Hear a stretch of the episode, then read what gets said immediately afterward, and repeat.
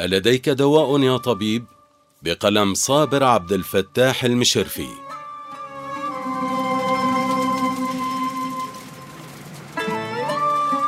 حدثني أحد تلاميذ الأستاذ فتح الله كولن قائلا تحلق الطلاب كالعادة في موعدهم انتظارا لخروج الأستاذ للدرس في الصباح. تأخر الأستاذ عن الموعد ثم ما لبث أن أطل علينا من غرفته بوجه غير الوجه المعتاد. وجه تعلوه إمارات الأرق وقلة النوم. فعلمنا أن خطبا ما قد أقض مضجعه وما أكثر ما يقض ذلك المضجع. فما كان ليهنأ جنب الأستاذ يوما باستقرار وبين حنايا صدره ذلك الكائن المرهف الحساس المسمى بالقلب. ذلك الذي يعاني إلى جانب أوجاعه الحسية أوجاع هموم أمته وانزعاجه لأدنى ملمة تلم بها. انزعاجا يجافي بين عينيه والوسن. ويخلف وراءه تضاريس الأرق والهموم على محيا نسي الابتسام أو كاد. بل إننا بتنا نستطلع الحوادث التي تلم بالأمة عبر وجه الأستاذ. سائلين الله أن يمن علينا بخبر سعيد أو بشرى سارة. تعقد سلاما بين وجهه والارتياح والسرور. خرج علينا بذلك الوجه وجلس مستويا على كرسيه. ثم بدأ يتفرس وجوهنا وجها وجها مرة من اليمين إلى اليسار وأخرى من اليسار إلى اليمين. فساد المكان صمت رهيب. صمت تكاد تنخلع له القلوب.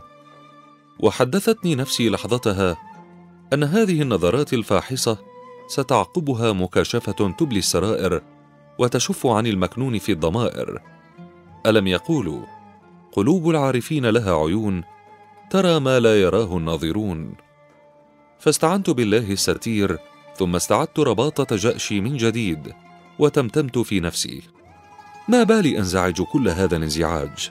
ألم أعش مثل هذه اللحظات عشرات المرات طوال سني دراستي معه؟ فما الجديد هذه المرة؟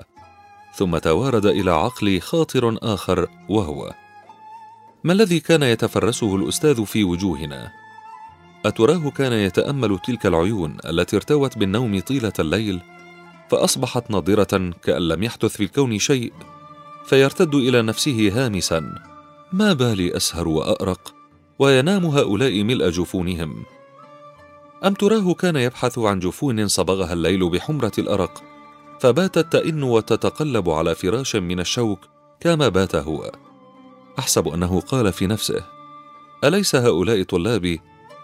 أولم أربهم على عيني كما تربي الأم الرؤوم وليدها أولم أورثهم محبة الله ورسوله وأعهد إليهم بحمل مسؤولية هذه الأمة؟ أولم أزرع فيهم جاهدا هم تبليغ هذا الدين إلى كل مكان تشرق عليه الشمس أو تغرب؟ كما أرشدنا الحبيب المصطفى صلى الله عليه وسلم أفلا يرون العالم من حولهم وهو يموج موج البحر المتلاطم؟ متى سنبني حضارتنا؟ متى سنقيم صرح روحنا؟ ما لهم لا يأرقون كما أأرق أنا وفي تلك اللحيظات التي كانت تتقاذفني فيها هذه الخواطر شق أسماعنا صوت الأستاذ بنبرة ملؤها الأسى قائلا لطبيبه الذي كان يجلس بيننا يا طبيب ألديك دواء يخمد المشاعر والأحاسيس؟ أفي الطب دواء كهذا؟ دواء يجعل المرء لا يبالي ويواصل في نوم عميق حتى لو جرفت السيول كل مكان والتهمت الحرائق الأخضر واليابس وزلزلت الأرض زلزالها وقامت القيامة. أطرق الطبيب ولم ينبس ببنت شفا فتابع الأستاذ حديثه سكوتك ينبئ عن جوابك. ثم أردف إن لم يكن في الطب دواء كهذا فتلك منقصة في حق الطب. اقرأ يا فلان. ثم بدأ الدرس.